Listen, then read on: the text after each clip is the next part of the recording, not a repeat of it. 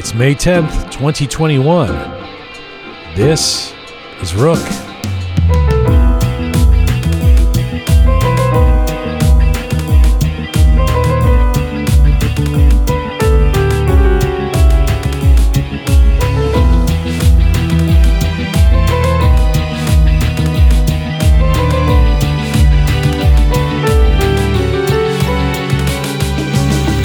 Came to recognition in the global Iranian community for her energetic presence as a presenter on Manoto television.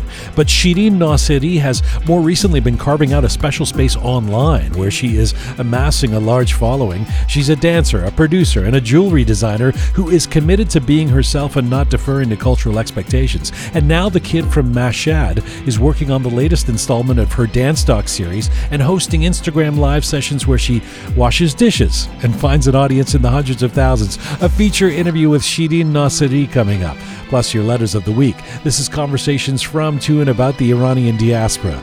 I'm Jian Ghomeshi. This is Rook.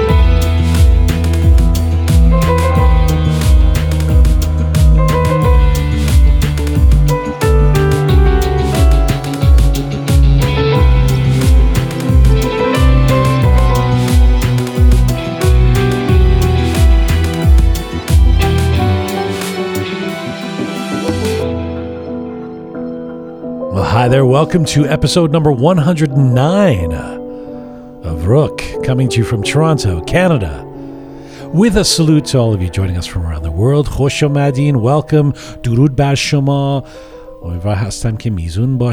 We are on our ongoing mission to build a new audiovisual encyclopedia of Iranian diaspora identity. You can find us on SoundCloud, Spotify, iTunes, Instagram, Castbox, Telegram. Shai, you can turn me up a little bit? Uh, your headphone or your mic? The, my mic. Well, what's the difference? No, I, mean, I, I listen to my mic and the headphones. Keon, can you interpret this for Shaya? You're you interpret on your own here. Microfone uh, Azizam. I'm bola. okay, that's, that's, that's, that's good. That's good. Thank you, Shaya. And by Bala Okay, BR, we don't mean thank you hello to Groovy Shaya by the way Hi, Azizam. and Hi. hello Captain Reza Hello, sir. and hello the fabulous Keon Hi, Jian. oh nice to see you guys smiling what happened today I, you guys all walked in as if you would you have a bet what happened this weekend I don't know. somebody get shot or something I don't know. I, w- I was depressed. I was depressed. Why were you cold. depressed? I Yeah. don't know. And I First of all, you have a shawl on you. You're like a granny. know, Not know. that there's anything wrong with grannies. Happy No, Mother's but- Day, no. and uh, Uh, happy Mother's Day. yeah, we love you all. But I mean, you're. I was going to bring you some warm milk. You're sitting shivering in the. Would have What been happened so to you? appreciated. I sort Yeah. of like I needed a warm milk. What is it? What, warm what? Why did you? Why are you in bad know. spirits? I woke up this morning. We had a Zoom meeting, and I was shivering cold. Yeah. I put on a robe. I came to the studio. I was Mhm. still like depressed. and you got the the the vaccine, right? I did. You- I got the Pfizer. Like oh, uh, the Rolls wow. Royce. the the top of the line. Yeah. Yeah, yeah. I got the good stuff. Me, I'm getting the Astra. You're getting the I'm down with the peeps. You know, I'm going. I'm Oh going. the- God. going. Uh, you know, mainstream. Your ears are gonna fall off. It's like the fast food of uh, yeah. Who knows what they put in the vaccine I'm getting? It's like got some you know animal byproduct filler. Who knows? I don't know. We'll pray for you. But uh, yeah, I'm happy to be getting it, and uh, that's all I care about.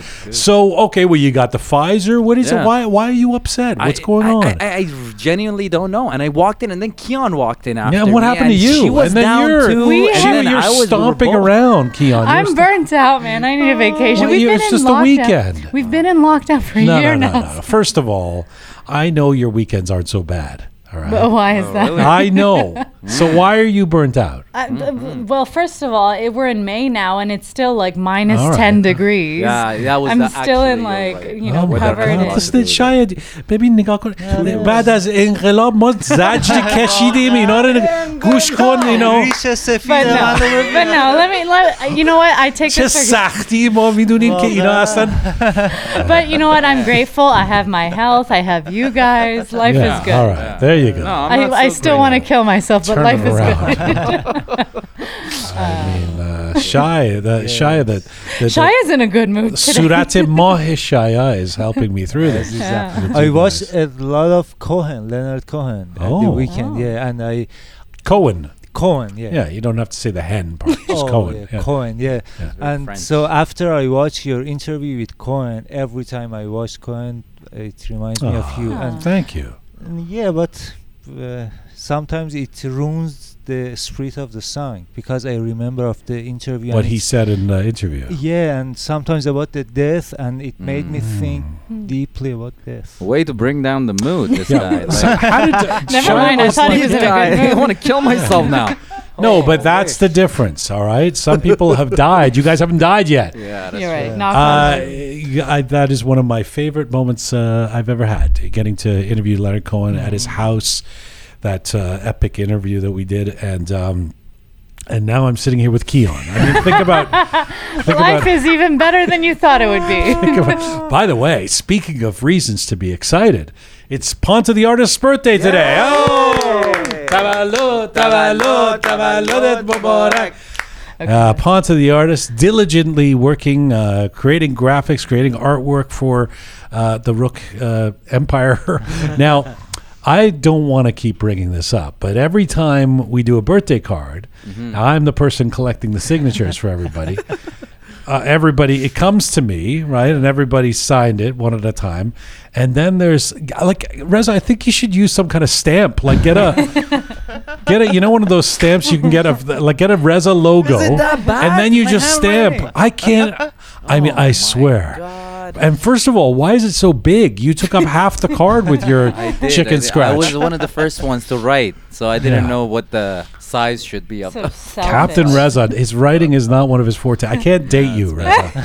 it's We, it's, uh, the the option of dating you is over with that kind of writing. Well, you know that was Yeah. the only issue that was standing between us. That's dating, right. So That's right. Anyway, happy birthday to Ponta, Yeah. and uh, please work harder, Ponta. work harder on your birthday. Uh, speaking of uh, great energy, Shirin Nasiri coming up. Now, do you remember her, Shaya, from Manoto Television? Actually, yeah, I, I've watched the Shab Jum'eh. I think Yes. that was the program. I, I watched it once, and the only person actually captured my attention was Shirin oh, because of Mm. her. let that be a lesson to everybody else who was on Manoto. did you not uh, did not capture Shaya's attention? Now, let me tell you something interesting about this. She was famously, or uh, she was well known from a program, as you say, on Manoto called Shabe Jom'eh. Yeah. Now, that the funny thing about that is the translation is, or in English, the name of that show is Thursday Night, the Thursday Night Show. Oh, yeah, that's and true. because I was I was prepping, I was doing my introduction for Shirin, and uh, and I was thinking, you know, for some folks out there like me, because I was a little confused about it until I came to talk to you about it, they're gonna they're gonna hear me say. Th- the Thursday night show, and then Shabe Jom yeah. yeah. which sounds like to me Friday night. Do you understand, Keon? The- the- yeah, the- it's kind of like the Charsham Basuri it's thing. where exactly like that. Yeah. So Yeah. Shaya, explain. I, I it's that yeah, when, when we say Shab Jom, uh, we mean the n- uh, the night leading to Jom. Uh, I mean the night Mm. before Jom. But if That's you want to say Friday confusing. night, you have to say Jom Shab. Ah. Did you get it? Did you get it, Jian? You're not making things easier for Keon. Oh no, I get I get it because you explained it to me before. I was looking at Yeah. Keon. No, yeah, absolutely, I get it. It's very interesting though because I mean it's kind of fucked up to be honest. What kind of language is this? Really? What Like why put the word jom in? If You know, not if it's Jom-e. Thursday night, Yeah. but I, I, yeah, Yeah, it's it's. I guess it means like Friday Eve, the eve of or the eve of Friday, Eve, the eve yeah. of Friday. Yeah, yeah, That makes yeah. no sense in my house. Yeah. but anyway, she was one of the hosts of Shabbat Jomeh, the Thursday night show, and and so I know some folks will remember her from Manoto. But now she's, I mean, she's a, she calls herself uh, a- an entrepreneur. She is doing all kinds of things. A very interesting personality, boundless energy, a dancer. Uh, I follow her on Instagram, and it's really fun. A lot of her posts, uh, and uh, and she's got a few different projects, including this documentary series about dance around the world. So we'll get to all of that with Shirin Nasiri in London, England, coming up in just uh, well, just a few moments. In the coming days on Rook, Mehrdad Isvandi. So I've mentioned this uh, before. He is originally from Ahvaz. I think he's still in his mid 30s or something. He is the production designer of the big films at Walt Disney Animation uh, in Los Angeles. So, and he is the guy, if you think of some of the big Disney films in the last three or four years. Moana, for example, Mm-hmm. Yeah. he's the guy who drew the char- he he created those characters That's so cool. that uh, you know are a multi-billion-dollar Yeah. franchise. You know, Living the dream. My There God, you that's go. a childhood dream right and uh, he brought, and what have you done, Keon? Absolutely nothing. I just had a bad weekend. That's all. That's all you have to show for it. Exactly. Mehrdad Isvandi. And then in the coming days on Rook, Rastak, the fabulous folkloric. Uh, do you say folkloric band? I would say folk band, but as I've been researching them, they, they're called folkloric. Mahali, musique Mahali, Mahali. yeah, Uh, and they explore the different cultures of uh, Iran through the generations in their music, and they're just so they're such a fun band. Uh, I'm really looking forward to having them on the program. Dr. Angie Sadeghi. Shaya, Yes. you still drink, you still eat dairy, don't you? uh, dairy like milk and cheese and. That's that- correct. That, yeah, yeah. that is what dairy. Yeah. Yeah. So you are going to have to give that up or not be around when this interview happens. because Dr. Angie Sadeghi, who is this uh, amazing, uh, well-known gastroenterologist and uh, uh, she she focuses on the digestive system. That's her focus as a doctor. But she's become better known, perhaps, uh, in the online space um, for being an outspoken critic of dairy, of eating dairy, meaning she she does not believe it's healthy for us, and an advocate of plant-based diets. She's a vegan, so she she was a vegetarian and now has become a vegan. Uh, and the thing is, is that she walks the walk and talks the talk. She looks fabulous. Like she's she's a fitness uh, person and and uh, she's living her best life. She says she's never felt better in her life. And when she was eating dairy, she says she was bloated, she was depressed, she had eczema, all of these things that she suggests, and we'll obviously talk to her about it in the interview, have disappeared since she stopped dairy. Maybe that's why Keon and I were depressed this That's morning. right. Have you been It's drinking a lot of milk? I do. Reza? With my coffee all the time. Oh, Or with Well- my cereal. Like, I love it. so you could switch to soy or, or almond milk. Uh, that tastes- You know what she says, Reza? She says, "Why is it natural for us to drink the, the, the milk of a cow? You wouldn't drink the milk of most other animals, like uh, you wouldn't drink a dog's milk. You know, you wouldn't even drink your own mother's milk as an adult, right? hope so not. why? That's a good image. Well, I mean, it's weird. Happy Mother's why is that weird? That's right. Shout out to the of- mothers. Image of adults. Mother's But you still, but uh. you, but you think it's normal to drink the milk of a cow. This is what her argument, uh, uh, and and it's a good one. It's I also mean, a very cruel practice. It with is. the farming. In, or in the- fact, it's almost it's more cruel uh, in some ways. She would she argues uh, than uh, just eating animals, uh, which a lot of Mm, yeah. people swear off eating animals because of the cruelty, Right. the ethical factor. And she says the same uh, uh, issues apply for for um, consuming dairy Yeah. because of the, the the practices that are involved in. And now I'm going to take this up with her because I don't want to give up cheese. Yeah, that's the only. Who thing can give up Yani Oh. Panita tabris? Oh. Pizza, I like, can't have come cheese ever again. Yeah. You know Pizza. that's uh, crazy. Yeah, what makes me sad actually when I was child I didn't like milk.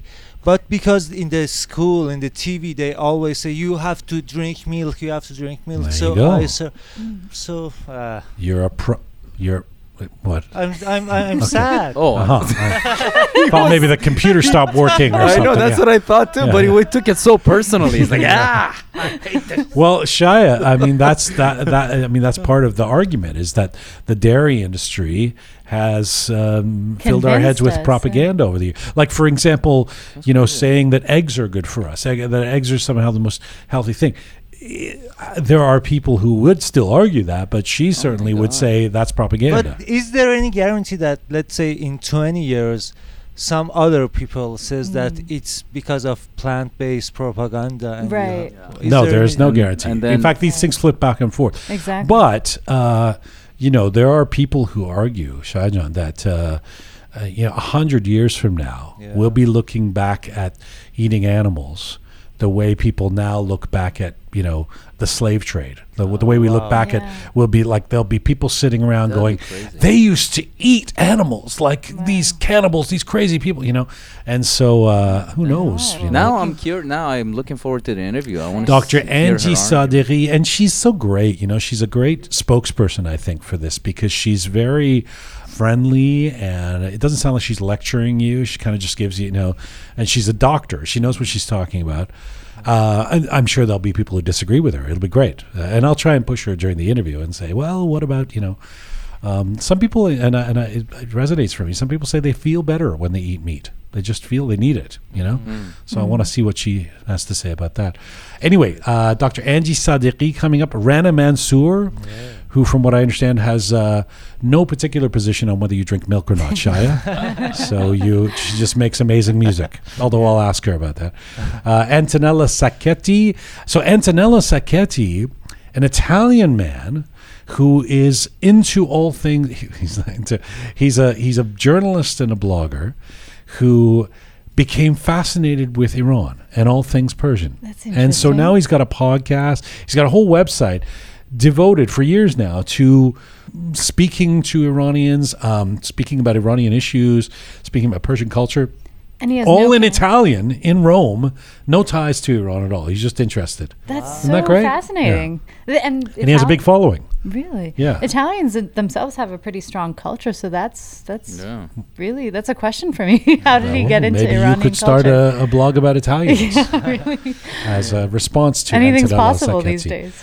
Uh, so all of that coming up in the coming days on Rook. If you do like what you hear on this program, we uh, ask you to become patrons of our show. You can go to our website, rookmedia.com, rookmedia.com, and uh, just press the support us button. All of our episodes and guests and information, all of it is at our website.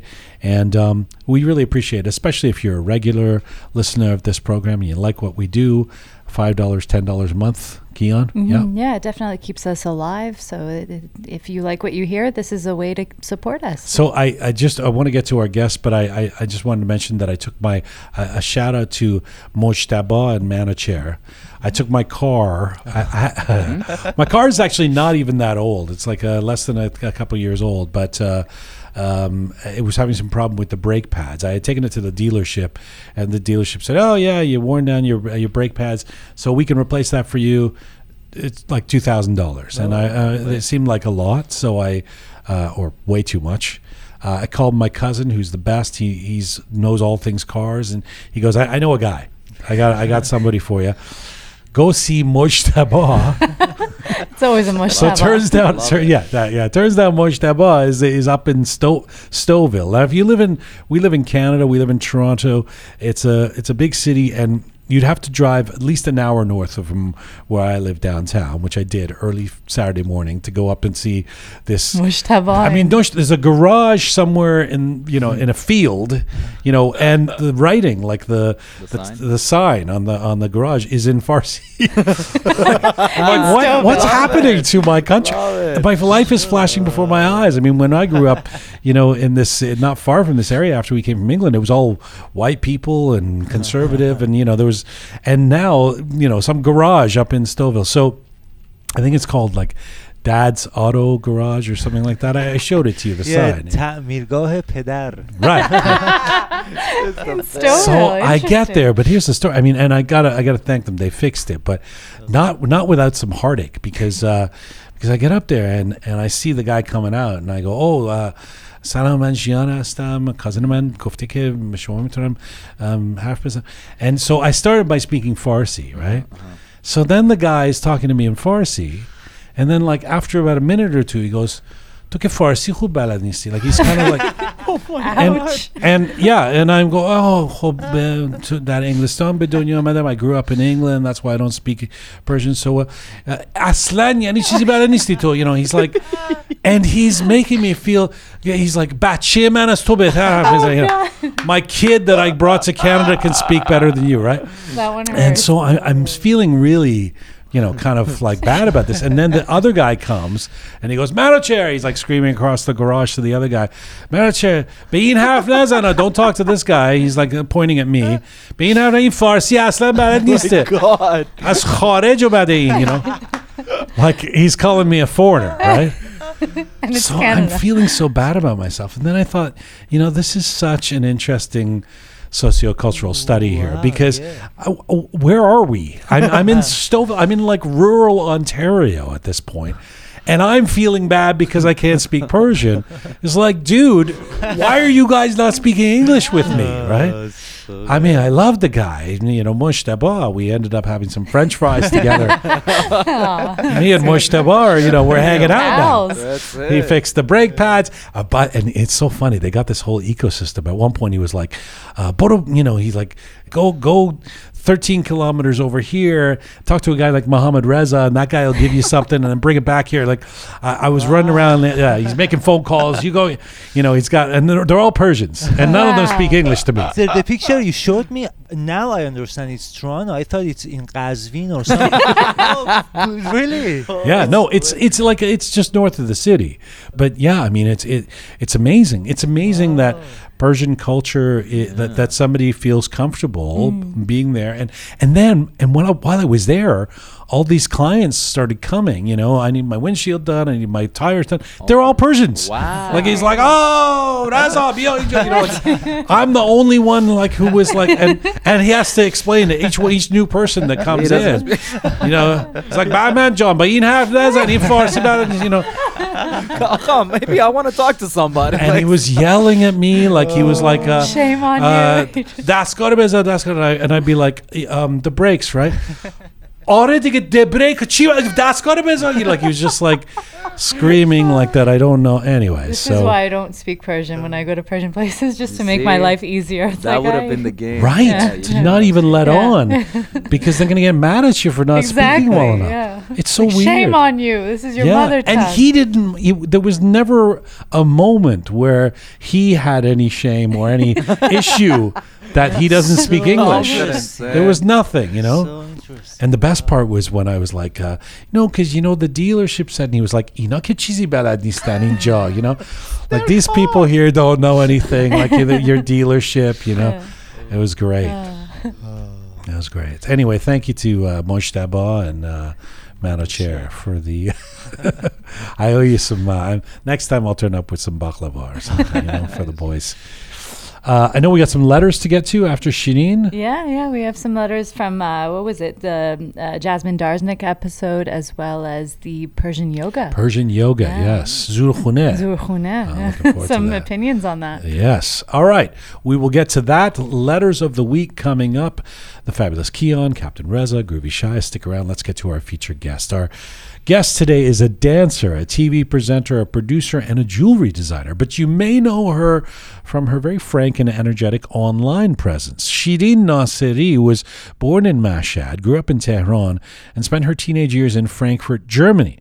In 2014, Shirin moved to the UK and did a master's in design and branding strategy at Brunel University, London, after which she established her own brand called Shirin Nasiri Handcrafted Jewelry. And it was soon after that in which Shirin's life changed as she became a high profile broadcaster on Manoto TV as of 2015. She started at Manoto in the newsroom as a presenter and segment producer, and then later moved to the entertainment department and co presented a primetime celebrity game show called Thursday Night Show or Shabbat Jomeh.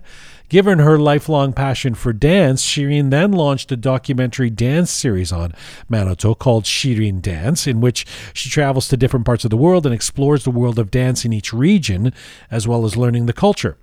Uh, the first series came out in January 2019, consisting of three episodes about different styles of dance in the UK and Ireland hip hop, ballroom, and folk. And in the second series, which aired in autumn 2019, Shirin went to India and learned about different styles of Indian dance. She has since left Manoto and is now working on the third part of the dance series independently, as well as launching a new business, doing podcasts, selling her jewelry, and living the life of a multi passionate entrepreneur, as she calls herself. And right now, Shirin Nasiri joins me from London, England today. Hello. Hi, Jian. Thank you so much for that beautiful introduction. I, such a pleasure to have you on the program. Thanks for doing this. Thank you for having me. It's a pleasure. I'm really excited. I'm trying to keep it cool.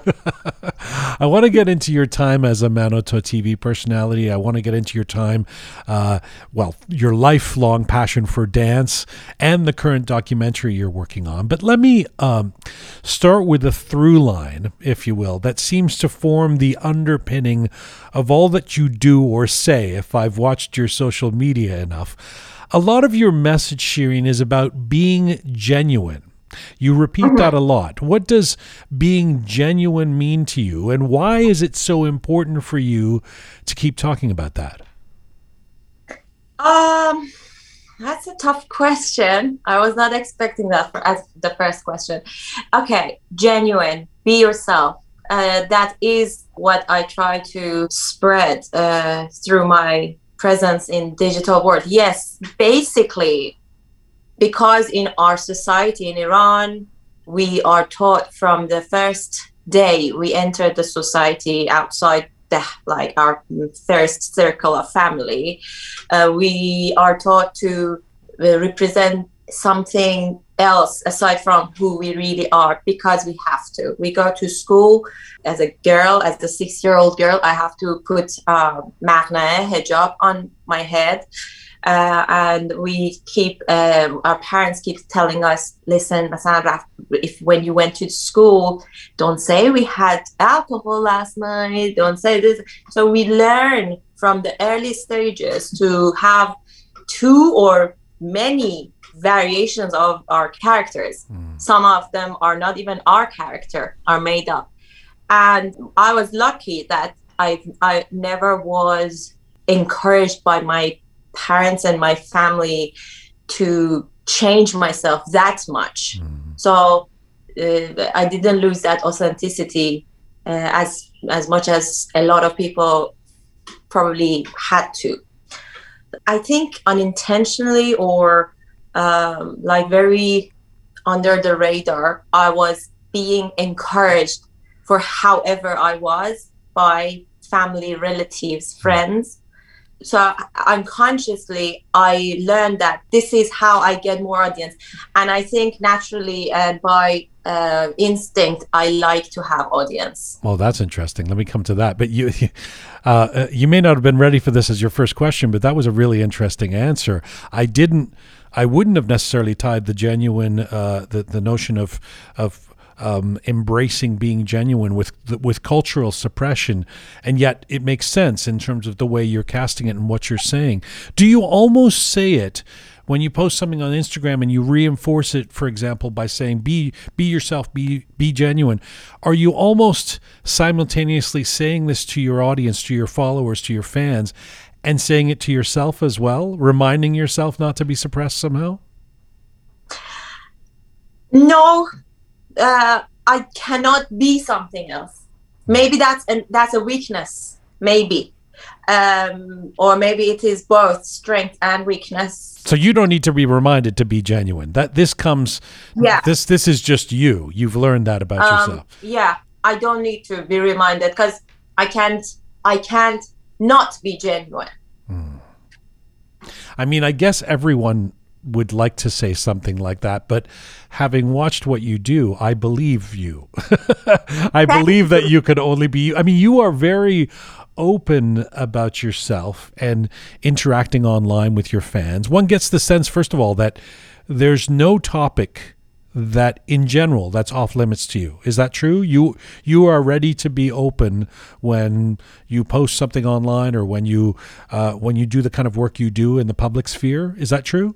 Yes and no. Uh, no because uh, there are some some stuff that i don't like to talk about it not because i'm afraid of you know in the sense that i don't censor myself mm-hmm. but i don't think my audience sometimes is ready to uh, have empathy with what I say, so they would interpret it very wrongly, and it will affect people who are not me. I, I have talked about my previous relationship on someone else's page, but I didn't talk about it on my own page because my, my audience is so shuffled from different categories that they might not even comprehend what I am trying to say Um, Can you give it? Can I you give a don't what- specific example of what you mean? Because it's it sounds Wait, quite. okay, so yeah, go ahead. because most people think black and white and they don't see gray. Hmm. And if I say something about divorce, they will go straight to the worst case scenario. I see. I don't need to explain to whoever I don't know who is behind that camera about my life in that regard. A couple of days ago, I mean, just to give people a reference, you posted a video of yourself washing dishes and just talking live to your followers. I mean, it has almost a hundred thousand views. This is, to be clear, this is not a uh, sexy quote unquote TikTok video, nor are you are you really saying or doing anything outrageous. I mean, you're just washing dishes and talking like a normal person. Most Yeah. people, Shireen, couldn't post a video of themselves doing dishes and get 100K clicks in a day or two. Why do you think people are so interested in you? I think because I talk about things that uh, a lot of people hold back to talk about those things. I make fun of myself first of all, so they don't think that I, I I'm looking down on them because I'm not, and I'm nobody. People think on Clubhouse a lot of times people have mentioned this to me. Oh, we are so surprised that a person like you is so hockey humble. And i'm like "Ah, who is this the person like me? Like what do you mean a person like? Because Jian i i haven't come from a famous background. My family was not a celebrity or even a rich family in the first place. And i'm not rich anyway but people think because i was on tv i'm rich. Right, right.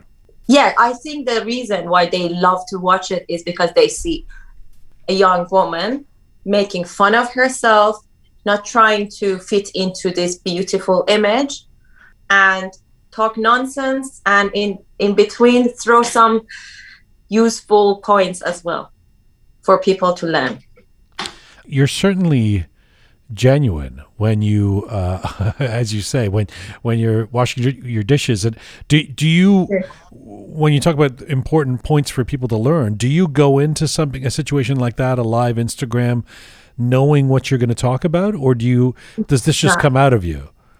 no i don't know what i'm going to talk about i talk about things people comment and say uh, you know, getting to know you a little bit in recent weeks and in preparation for this interview, thinking about you and hearing you now talk about Yeah. your desire to be not just your desire to be genuine, but your inability to be anything else but. It is somehow, at least in my experience, having been on network TV for many years in my past, uh, it, it can be incompatible with being Yeah. on a big network, you know, where people are to a certain extent expected to to be in line. So let me um let me continue this thread of genuineness, this idea, and ask you about your time on Manoto because you are best known to many Iranians around the world for your years at Manoto Television. First as a news presenter, as I said in the intro, then as a as one of the hosts of a popular program, Shabbat Joymeh, Thursday night. Uh, then for your dance series. You know, when I see you on Manoto, when I look back at those programs, I do still see Shireen with your radiant personality, but you have described your time there as really confining, like you were in some sort of cage. Did you feel like you could not be genuine on network TV? I felt that I cannot be genuine to 100%, yes. And I think if I was on ITV or BBC or any other show that is not Farsi, I could be myself. Now you can tell me if I'm wrong or right. Why do you think that? Why do you think the Farsi element, the Persian element, makes it less uh, possible to be genuine? Because when I watch uh, Western shows, English, British shows, uh, I find a lot of people being however they are, even on Gogglebox, right? The Gogglebox, the English version, they are how they are. And I know a lot of people judge them as well. That's fine. That's absolutely fine. But on Iranian Gogglebox, people already have, everyone has a mask on.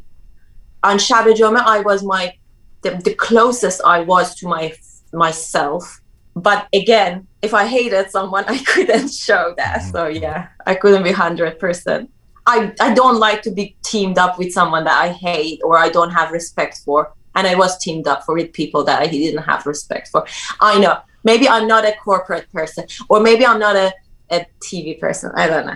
So let, let me take this one step at a time. Who who was the person that we would have been seeing on Manoto then? Who was the Shireen that we were seeing on Shabe Jome? Oh, it was Shireen. It was just a bit uh, a more lady version of Shireen. I mean, w- w- so wouldn't that be the same if you were working in a Tesco shop or, um, you know, representing or, or, or working on an airline? Or, I mean, isn't that just like part of the f- working for a company? You have to kind of follow the rules? Sure. Yeah. Yeah. I get. I, I, that's what I say. That's why I say maybe I should be an entrepreneur because I can't work for someone else because then I have to fit into their box. Yeah.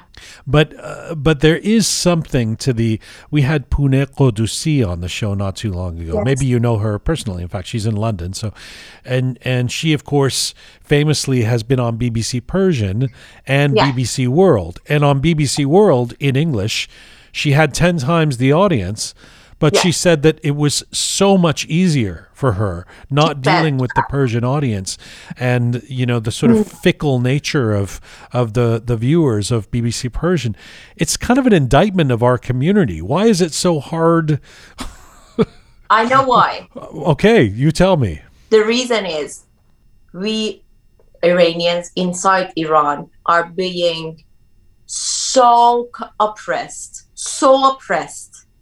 Listen, like if you imagine the Maslow's um hierarchy, they are in the base of their needs. They are struggling to fight for food and like the base basic needs of a society so they cannot cherish they cannot be creative because creativity and cherish is at the top of that pyramid therefore they have been deprived from having the ability to consider other scenarios in life.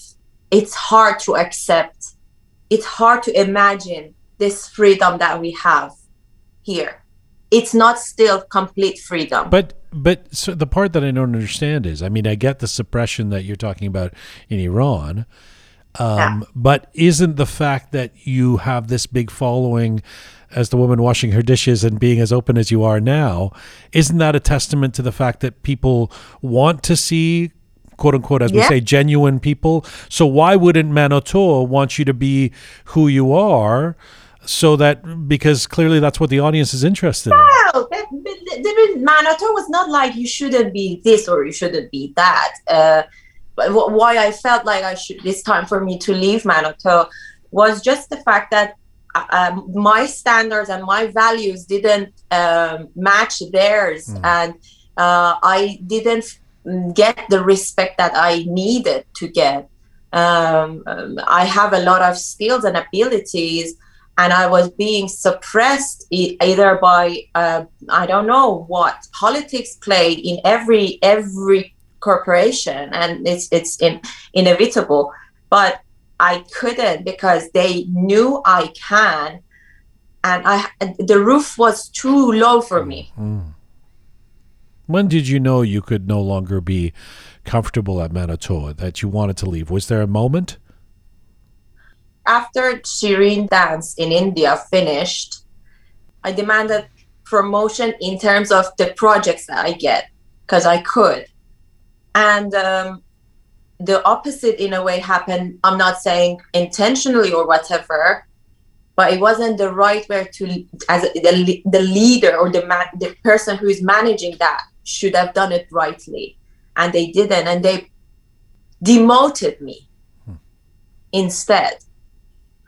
So I was like, listen, this mindset that if I left Manoto, it's not my my life doesn't come to an end, and that's the mindset that there was it was going on, and I couldn't accept that because, I mean, I have so many uh, talents that I can do, as you can see already. I didn't become bad. Right. I mean, that said, was it hard to leave a gig that comes with a regular paycheck and comes with some celebrity and all of that. The paycheck only celebrity no. Doesn't I, I don't mind if i if all these followers go away right now. Really i don't mind. I can write and sign it sign it for you. But uh, the paycheck of course and pandemic i quit in the middle of pandemic at the peak of pandemic. But sometimes i do stupid things. However i take risks but i took therapy sessions and my therapist pulled me out of the darkness and everything just switched. Hmm. She just flicked the switch and my mentality and point of view switched into why do you keep saying what if i can't darling what if you fly hmm. it took time i did my homework but yeah you just said a moment ago you don't care if all your followers go away yeah. Um, forgive me. I believe you're being genuine, but at the same time, I don't believe you because I I enjoy interacting with people, hmm.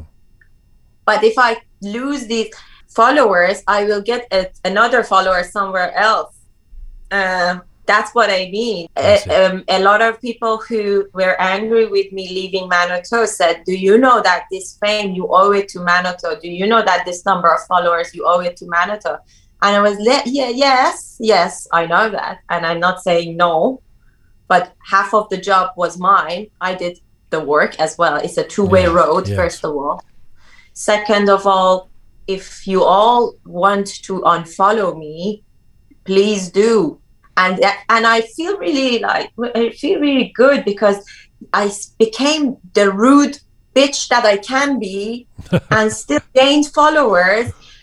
And my friends and family were kind of concerned where they were like Shirin darling don't do that. It will your followers will drop my darling. I said okay let them drop. I'm not he- I'm not here to please them. We are here to please each other. Hmm. that's what I'm saying uh, by the way, before you go too far with the rude bitch stuff, the, if there's one overriding feeling I have, you know, following you on social media is, is, is positivity. You're you you usually have a very positive, infectious energy. In case anybody doesn't follow you and is listening to this thinking that you're you're some dour, morose, angry person, you're I, I mean, I, I missed the the the the one the the live that you did where you got angry at someone. Yeah. I always just see this. Uh, I mean, I talk about the infectious energy I feel from you, which is always very positive. I love ranting. After I left Manoto, one thing that I enjoy is that I can rant. Yes it's harder to rant when you when you have a corporate. And by the way, when you said earlier, you know, uh, I wonder if it would be the same if I was on an English network. It, it, it is. I mean, it's certainly if you're with a maybe not with a private network, but certainly the BBC. Having worked in public broadcasting uh, for years, eh, you know, it's it's like the equivalent of uh, being a politician. You have to watch what you say. You're always on guard because somebody's going, "You're the BBC person. You shouldn't be doing this. You shouldn't be saying that." So I don't think you would find your your Garden of Eden uh, working at BBC, even if it wasn't English. Maybe yes, I think so too. But what about the comedians, the hosts of these game shows? They can rant. True. Well, yes, there's a difference between a presenter and somebody who is a comedian, and and so it, yeah. it, it, depends on the gig you have. Yeah, absolutely. Yeah, I mean, yes, yeah. Something that's interesting about your confidence is you've said that you realized how confident you were you first really realized it when you ended up on TV. What was it about being on Manoto that made you realize that you have this confidence that seemingly you've always had? Nobody told me before I came on TV that, oh my God, you're so confident. Maybe it's because I was never, I didn't ever have any audience as, apart from my friends and family.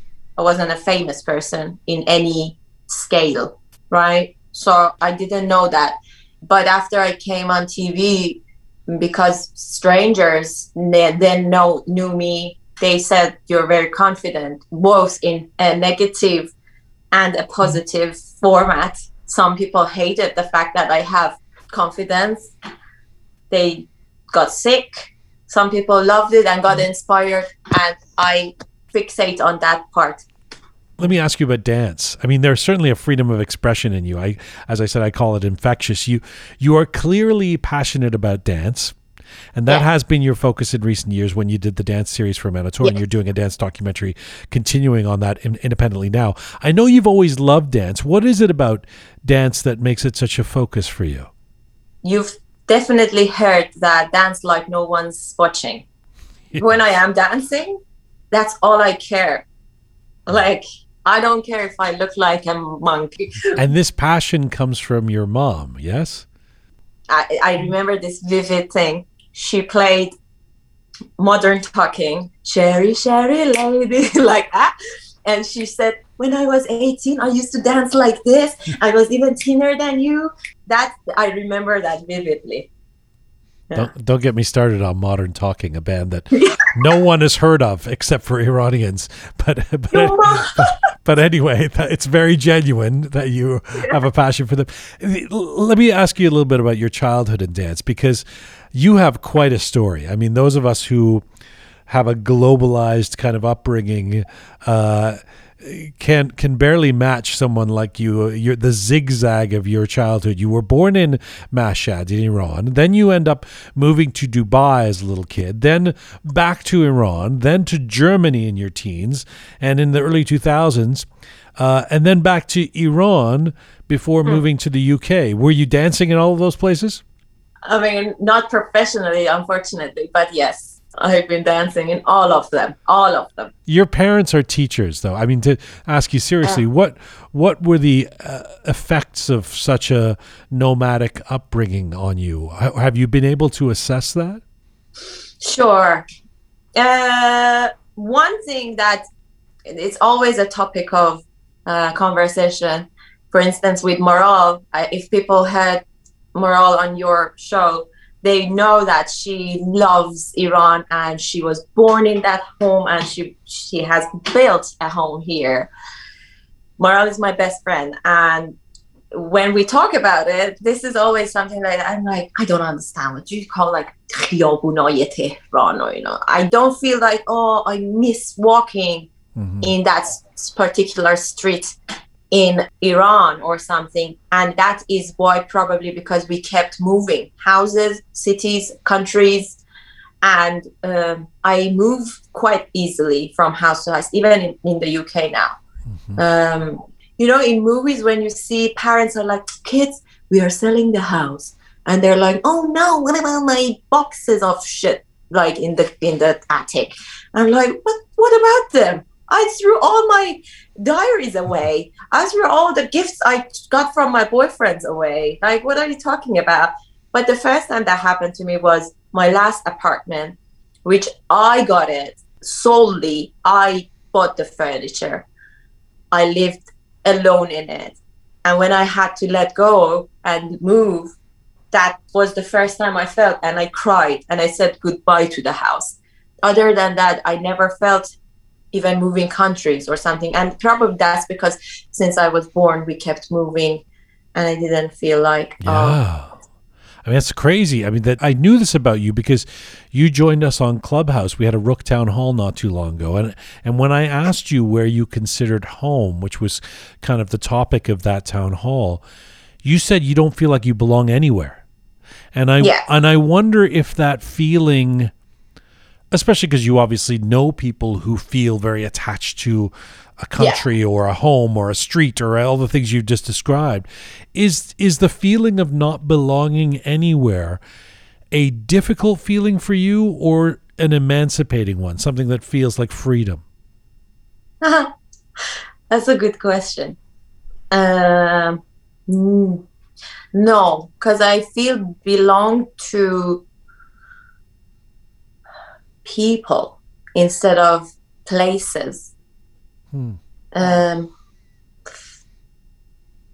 it might I might be wrong, but I think that I can build a home wherever I go with the people I'm not really a, a, a, a too picky kind of a person. I'm happy with one or two people around me, and I can call it like a family or a home or something. uh, I cannot have my parents. I haven't been successful having my parents over here in the UK yet, but I'm sure if they come here, then Iran doesn't mean that much to me. That means you. I guess you haven't seen your parents for a few years, huh? Yeah, That's not easy. no. As you get older, even it becomes even more serious. The fact, like, because you become more mature and you real- realize that all those times where you were frustrated with their tarofing or whatever was valuable and you didn't really cherish it. And I'm guessing because you were on Manoto, it's not an option for you to go back to Iran. No. When you talk to someone like, uh, by the way, it's, it's Maral Mohammadi, the fabulous artist and, and presenter on Iran International that you're referencing when you talk about Maral, who was on our program. When you talk about her missing Iran so much and considering it home, um, there's something about, I mean, as difficult as, as it is, for example, for someone like Maral living in in London and and not being in Iran, there's something about loving a place so much and identifying it so much as your home that is quite beautiful, like something that you you don't have. Hmm. I understand why Maral, for, we are making example with Maral because Yes. I know she doesn't mind. Okay. uh, I understand why Maral would feel so attached and miss uh, Iran and have feelings because she wasn't on the move constantly. And she has made deep friendships aside from her family in Iran. Because we were on the move constantly, I have really close friends, but I kept having to say goodbye to them. But it's Ah. very, but it's very generous of you that you're not angry at your parents for this. I mean, not that I want to foster I some. I had so much fun. I learned so much stuff. I saw so much going to Dubai. When we went to Dubai, Dubai was nothing. But most kids don't want to leave, you know, one neighborhood to go to the next one to have to move their high school. You're moving from country to country to country. It, it it never bugged you or pissed you off that you had to keep making new friends. No, I'm broken. No, you're not. You're very. I, I'm very impressed with how. I mean, it's great. Good for you and good for your parents. I mean, No, they, they've done a good job of it, I suppose. Yeah, jokes aside, I don't, uh, I don't feel anything, and I don't have any anger towards it. I am grateful for what, what that matters because uh, the experience that I've gained, um, maybe the fact that I am so comfortable uh, living the rest of my life outside Iran as an independent person, Yes. independently. Maybe I owe it to that. Absolutely. You're you're solid. You're solid. You don't feel like you're you're there's part of you that's missing. That's that's I mean that's amazing. There's a moment in 2006 when you were in Germany as a teenager and your parents, I think if I have this story right, your parents say to you, they will support you uh, if you stay in Germany. They're going to go back to Iran, but if you want to stay there, you have, some, you have some family there, you can make your life in the West. They'll let you do that. They will support you doing that. And you say you want to return to Iran. Why? because I was a teenager who had a internet boyfriend in Iran, first boyfriend, and all she wanted to do was to go and date him properly, uh, like a stupid person would do. Um, I think that was a lie telling my parents because I couldn't tell them about the boyfriend. I said, What about my friends? Oh my God, like I will die without my friends. And Was the boy worth it when you got back to Iran? oh, definitely, he wasn't a bad boy. Uh, we dated for like a good three years. Okay. Yeah. So you go back to Iran and you end up doing industrial design uh, in Yeah. university in Tehran. It's interesting if your if your passion is dancing since you're a kid. I, I don't know the answer to this. Is dancing even an option in university in Tehran? Would It wasn't an option at all. So it, we wouldn't even say, "Oh, I wish I could do dancing." No, um, it was just a passion, hobby, uh, and I was doing as much as I could. I would watch. I was into Bollywood that that time, very severely.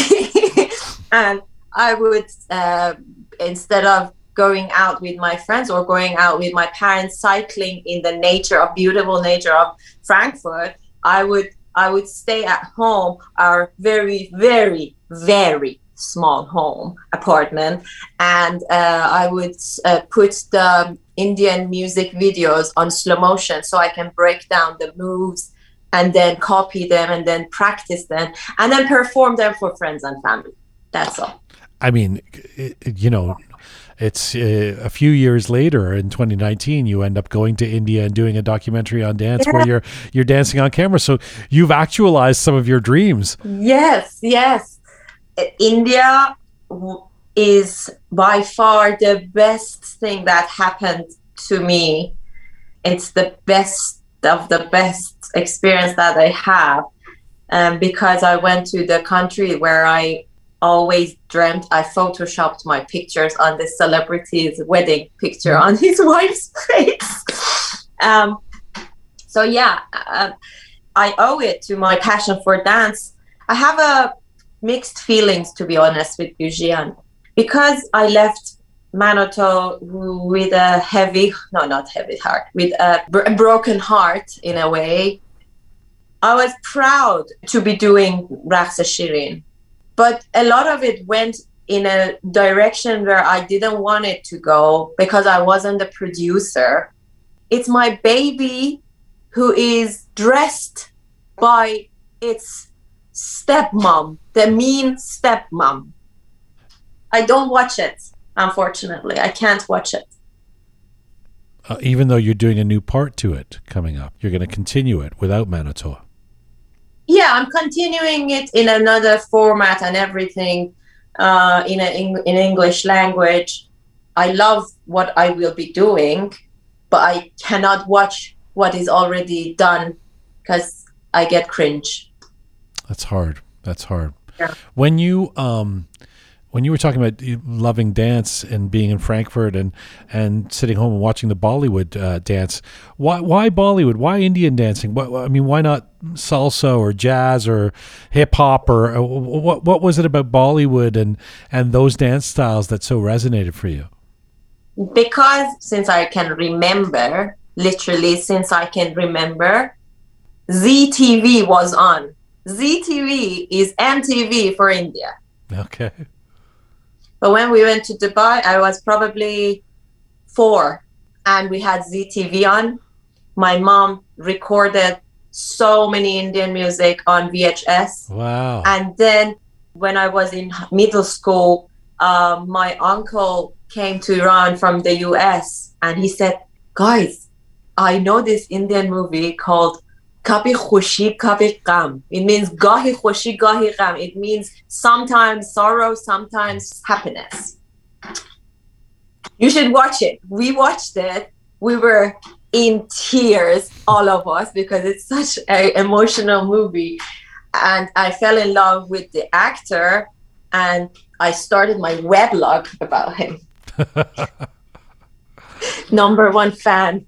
Yeah when you're in your late teens and uh, uh, early 20s, I guess, in, in Iran, you end up teaching Zumba. Yeah. Uh, as a substitute for dance. Now, can you explain for non Iranians how, how dance is not allowed, but Zumba is, or, or how Zumba becomes the closest you can get to what you wanted to do with dance? Sure. Basically, women can dance uh, if they are in a only women uh, group uh, closed area. We, as women, we cannot dance in the street or some in public. We can't.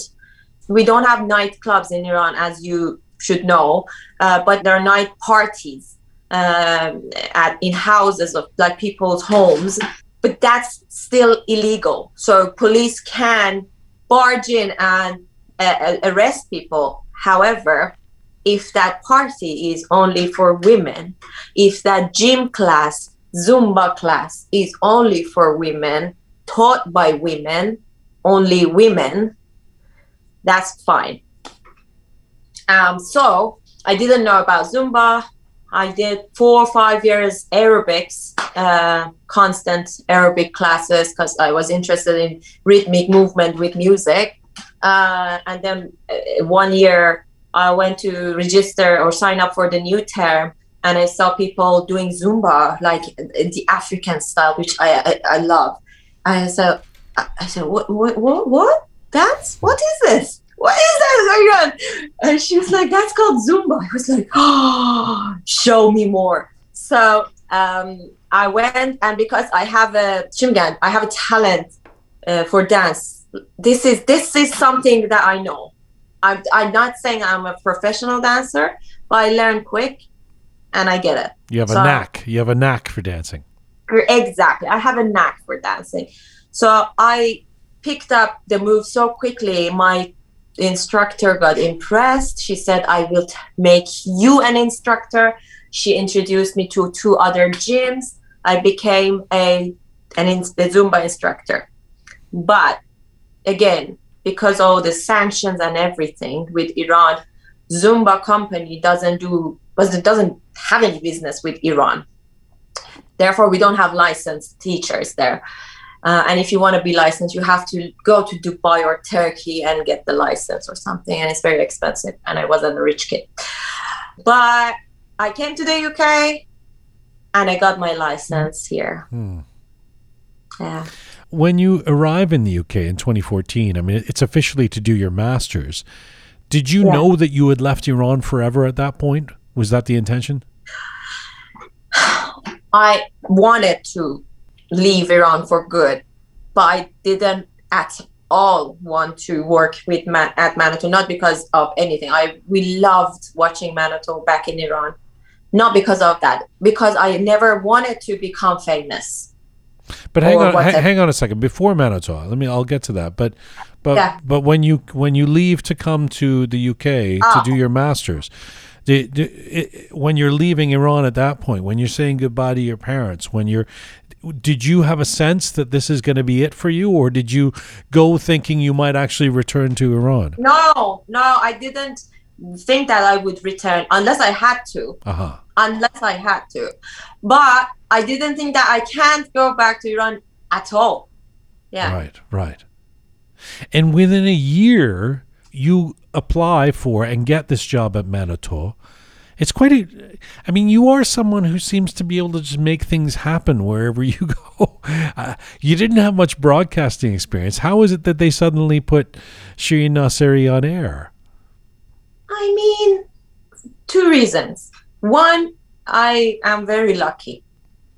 Second, you don't really, I mean, I didn't become a news journalist. Right. I became a news presenter in the segment of social media, trending news within social media.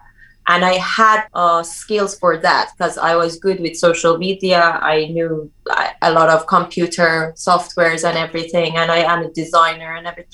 So, and and and and my audition went really well, surprisingly well. Yeah, so it went well, and you, you, for I don't want to say this. I don't know. I mean, I don't know if it will cause any legal shit, but you don't really need journalism background to be employed by Manoto. Well, you don't need journalism background to be employed by any news or any TV. There you go. You know, Yeah. you, there's Yeah. talented people who don't necessarily haven't done gone to journalism school, but Yeah. you're you seem to be making a point about Manoto.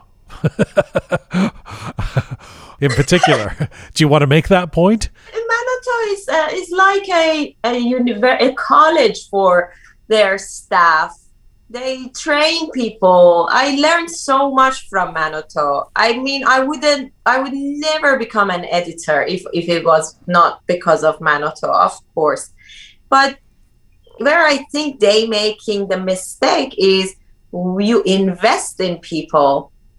Uh, you shouldn't let go of people that easily. So they don't deny the fact that we help people shine in their best Mm. possible way but yeah It's so interesting, you know. Um, and I, I totally get it. But you know, but fr- from the outside, sometimes we see things and they look just dreamy. I mean, you had a very Yeah. successful run at Manoto for a few Yeah. years. Here's this woman, young woman, comes from Iran. Suddenly, she's storming up the charts. You know, she's got this one uh, show, and she moves to another show, and she's got this prominent gig, and then she gets to do her dance documentaries. Uh, but behind the scenes, you, you said you were having panic attacks. You were um, not enjoying your time there. What what happened? The panic attacks only uh, apply for when I was in news, and because that was completely far from the person that I, I am. Okay. It, this is truth that a lot of people who are in senior levels don't know how to act professionally or didn't know maybe at that time. Maybe they have been educated now. But uh, back then i remember i was harassed like verbally shouted at and bullied in front of the whole crew in the studio because i got panicked on live television and i had to say excuse me and then continue. And instead of the right way to deal with it i got shouted at and how humiliated in, in extremely humiliated in front of people so But nevertheless, you stay at Manoto for a few years after that. i had no choice back then Why is that? because I was a junior and uh, I was afraid. I was younger and I found my way around it. I proved the point that you cannot talk to me like that. Uh, I got out of news. I did something about it because my problem was not Manoto at that time. My problem was that particular person.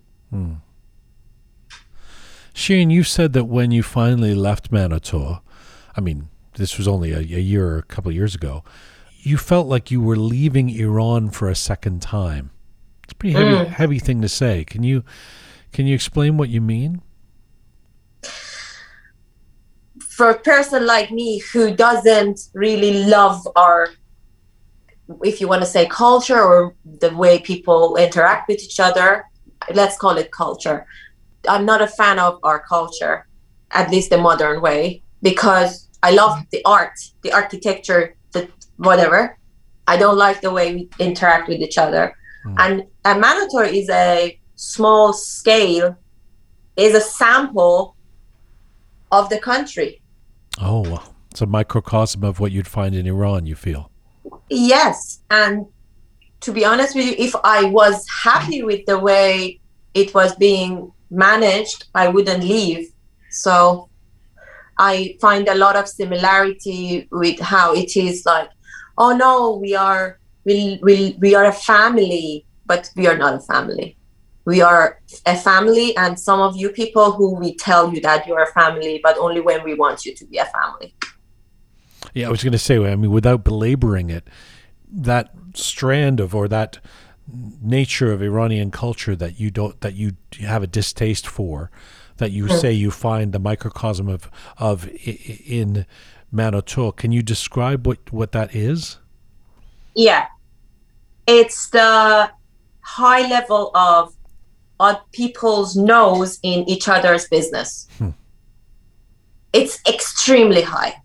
From the closest circle to the society that you live in. Everyone feels that they have the right to comment on your personal matters when you don't want their comment. But the most of it is the fact that it's just it's people having two faces and being hypocrites. Yes, Why do we want to put our noses in everything and two faced and all of that? I mean, every society evolves and uh, learns from their mistakes and comes up with new rules as a government. Like women couldn't vote 100 years ago in the UK, now they can. Yes. Rules are changing, people are being educated, kids are being taught that in school you shouldn't think that because you're a girl you should love pink or you should be a princess and look for your prince. Right. These updates are not being applied to our com- country. New versions of the app is not being updated. Hmm. It's a pretty sad assessment of uh, Yeah. contemporary Iran. Uh, not Yeah. just not just already behind, but lagging behind in the progress as well. Yeah. Um, it is very before I before I let you go, I I'm curious about what all of what you do, what it what it is about for you, because you've said a couple of times, you said you didn't come to Manoto for celebrity. Uh, you've told me that you didn't go into media for fame. Uh, this was Yeah. it was like you wanted a job and you got a Yeah. job. Um, but uh, you know, at the same time, you've you've got podcasts, you do regular Yeah. Instagram live sessions, you're planning a new series on dance. You you do put yourself out there. You are yeah. a public person. So if it's not about fame, or if it's not about celebrity, or if it's not about being known, what is it about? uh, I enjoy having an audience, but it doesn't mean that if I was not in a, a- public figure, if I did not start my job in Manoto or any television, I would pay people to get numbers of followers. Hmm. That's all. I like to have audience, but I will not force people to have me as their uh, presenter. Right, right. right. But what's the difference between not not wanting fame and wanting an audience? Really, I don't know what's the uh, what's the difference. I mean, if I okay again, yeah, I wouldn't want to become very famous in the UK because the celebrity's life is always under yeah. the camera and radar. I don't want to be followed. I don't want to be, uh, be I don't know, Billie Eilish, who everyone now recognizes. No. And I am famous in Iran. But when I go out here, nobody gives a damn about who I am, really. I like that. So I have control. I like to be in control. Uh, it's been such a pleasure. Merci, thank you for this. Thanks for the time. Thanks for sharing so much. Thanks for the empathy and the honesty. And uh, looking forward to seeing you in person before too long. Thank you, Jian. I had the best time. Thank you for having me and love to all of your team and you. And talk to you later. Merci. Khodafis. Khadafis. Shirin Nasiri, the dancer, TV presenter, producer, jewelry designer. You can find her on her popular Instagram page, I am Shirin. I am Shirin with two N's on the end. Shirin Nasiri joined us from London, England today.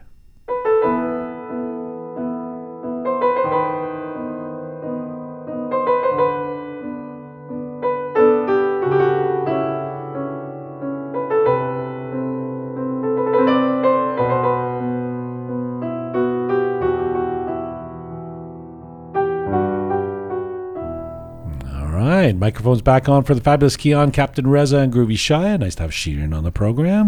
Yeah. Uh, Yeah, actually, it was a friendly chat, and uh, I- I'm surprised how she's uh, angry of uh, working in Manoto. I'm very frank. She's very frank about her experience, her, her experience Yeah. there for sure. Yeah. I can understand how she's angry with an Iranian network. It's it's pretty difficult to work with. Um, I mean, I might strike a nerve saying this, but uh, in general, working with Iranians is difficult. Like she got yelled at. That i to me is not okay. Have you have you had an experience working for uh, Iranian network? Y- uh, well, I've had experience hosting Iranian events, Mhm. and the problem is, it's like the Wild West. There's no law. They're, they don't. It's not regulated. They just mm. like plan everything like khar to khare, you know, kind of thing. So I can only imagine how it is working for an, an Iranian network. But we don't know if that's the way it was in the in, for the network, or if she just had a bad experience or a bad boss or whatever. but I can only assume that's what she mm. means. Yeah, yeah. But she's she's she's very energetic. Like for mm-hmm. somebody um, in her position, I, I mean that comes from uh, her background. I think her energy and she's being such an upbeat and positive person. She's a dancer. I've never met like a Debbie Downer dancer really, or somebody who's like I don't know. Hi, John, you've had a lot of experience like with dancers. dancers and musicians. No, but because you're a musician, I'm I can only Ah. assume that you've Met No, quite a I few think, of I them think dancers are way. humans like everybody else. They have their Really? ups and downs, And Captain. Reza. She also touched an interesting point saying that when you're living in Iran, you basically have to put on a mask like to the public. You're basically trained to lie as a child. You're, you know, when you go to school, make sure you say, you know, this, this, and that. Mm-hmm. She so did say that. I I don't know about you guys, but I've noticed that there's like a completely different like my experience with Iranians that have recently come here, it's like day and night when you compare it to Iranians that have been in the Yeah, yeah, West yeah, for a long time, and it's it's it's something that I struggle with. I can't really connect with a lot of Iranians that are recent here because there's just such a gap in. I don't know. know. I might be wrong. My personal view on this whole idea of um, being trained to lie and put on a face Mm-hmm. is that I think it starts with tarof, believe it or not. And it's good to an extent, like politeness and being respectful and all of that is Right. definitely is part of the whole culture of tarof, right? yeah. But I think we over we've overdone it and it's it's gotten to a level of dishonesty almost um, Yeah, and yeah. But you can't you can't blame uh, repressive laws of uh, of a quasi theocracy Mm, yeah. on, Yeah, on no, Taaruf. that's- Right, of right. course, I mean, people are putting on faces partly Yeah. because they have to put on a face to not go to Exactly. Zandon or something. right? And that goes back to how like Iranian networks are ran, for example. These same people run them with this kind of attitude. I in my like f- this is my own personal view on this matter. So dictatorship.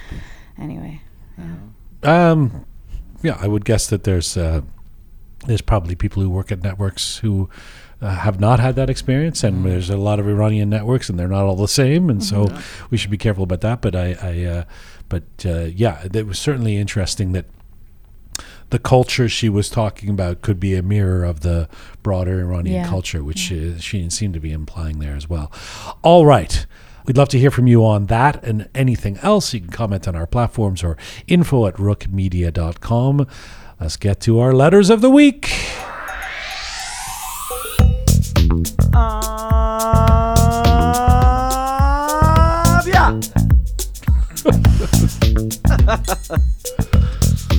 What do you got, Kian? All right. So last week on episode 107, we had New York Times bestselling author Jasmine Darznik on the show, who was really incredible.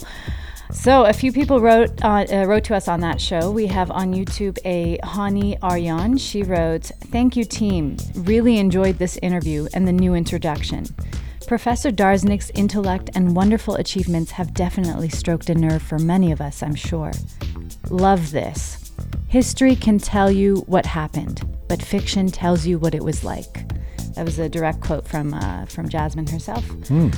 And then on Facebook, we have a Saleh Rajai wrote, Thank you for this. Stories have been told by men throughout the history. It's refreshing to hear women's stories more and more. Thank you, Jianjan, for facilitating this opportunity.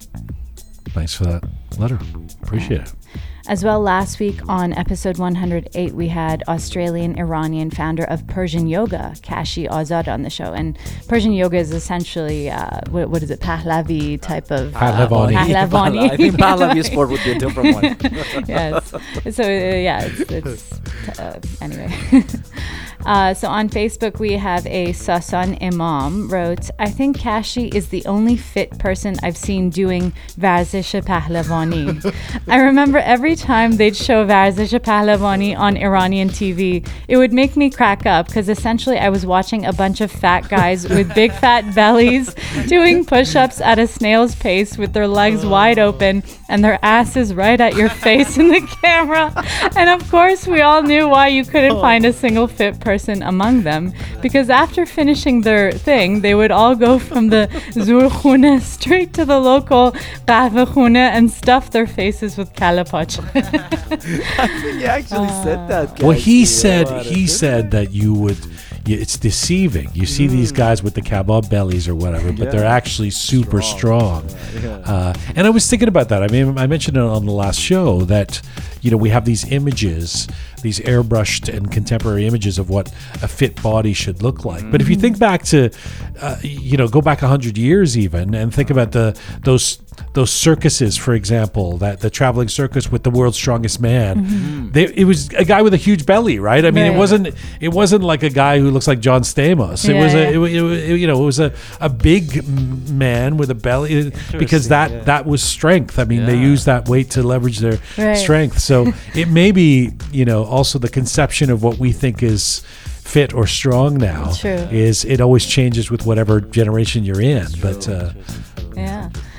Uh, and then on Instagram, we have a Azode Jorgensen wrote, I really like the modesty aspect of his talk and practice, and don't really care about who adopts my culture and who doesn't, as we all learn from each other. Thanks. all right. All right, then we have some general letters that came in. On YouTube, we have a Turaj Khosravi wrote, Second time that you read my message, Princess Kyondort. I got blushed. Princess. this is in reference to our clubhouse I gotta double check that. names. Did he actually say princess? Yeah, he did actually. no, it's in direct reference to our clubhouse talk on names, like Iranian names, and Oh. yeah. Uh, he goes on saying, "I got blushed when I heard my name while I was working. Thank you for that, and maybe I should write some silly things myself to make you all laugh more. You already made us laugh, thank you." and then he goes on saying, "By the way, it would be great if you could possibly edit and add the clubhouse sessions as well on your podcasts, as you Canadians love to start it pretty late." Me in Ireland can't really keep my eyes open till the end, and the conversation somehow becomes a lullaby. At the end, great job to you all. Warm hugs from cold Ireland. Oh, wow. Warm hugs back from Canada. Yeah. Turaj is in Ireland. That's Who so knew? cool. Yeah. I, I didn't know ir- there are Iranians in Ireland. Never No, know. I swear to I God, mean- like I realized. So interesting. Did you think there was some kind of ban on Iranians No, in I just Ireland? didn't think it's a place of like Right. migration Right. necessarily. Berim Island. no, it's like- Island? Island. Yeah. so good. Go ahead. What do we got? Oh, Keep it going, team. all right, and then Pulling we teeth today with this. we have some comments on Castbox that came in, uh, came in actually. We have a Mehdi Rezai Borun wrote, "Congratulations to Rook Team. I really enjoy listening to your podcast. Good thing that you do it in English so that the younger generations of the Iranian diaspora can easily connect to it. Thanks again." Love it. I Well love when they say the, that they don't use the the article in front of it. Just just Rook Team. Yeah. Congratulations to Rock Team, Dige. it is very good, Rock Team. Uh, Oh, and then Ehsan Noi wrote, Hi, dear Jian. I became familiar with your podcast recently. Thanks for this program. It's so inspirational for me. Your voice is fantastic. Thanks again and movafaq bashi. wow. Khamis Qaranat. no, What kind of, uh, that's a lovely letter. Yeah. That's the letter of the week in my mind. No, but speaking of letter of the week. Ehsan. Oh, okay. Yeah, we have the letter of the Oh, week. letter of the week. So this one came to us from iTunes. Uh, we have a user username Minush Nush wrote, "Amazing podcast. I love it, and it's so lovely to hear Jian's voice after a long time. The guests are very inspiring, but the best part of it is Jian and the way he comes up with questions. In one sentence, I can say it's the authentic Q with Iranian guests. Oh, and amazing music in the end. Ah. Well said. Very nice. Very, thank you, Minush Noosh. And thank you, the fabulous Keon, Groovy Shaya, Captain Reza. That's full time for Rook for today. Thanks, everybody out there, for listening to us. Remember, you can catch any and all episodes of Rook and our guests and our specials and all of that at rookmedia.com, where you can also become a patron of our show. Rookmedia.com is where to go. Thanks to the amazing team who put this show together Thoughtful Nagin, the fabulous Keon, Savvy Roham, Ponsa the artist, producer Susan, Ahoy Mehrdad, Master Muhammad, Captain Reza, and Groovy Shaya. Thank you to all of you out there for supporting us and sharing our content. Please subscribe on whatever platform you're listening on right now. If you've not subscribed already, go ahead and do that. It's free. You can find me on Instagram at Jian Ghomeshi. Mizun Bashi.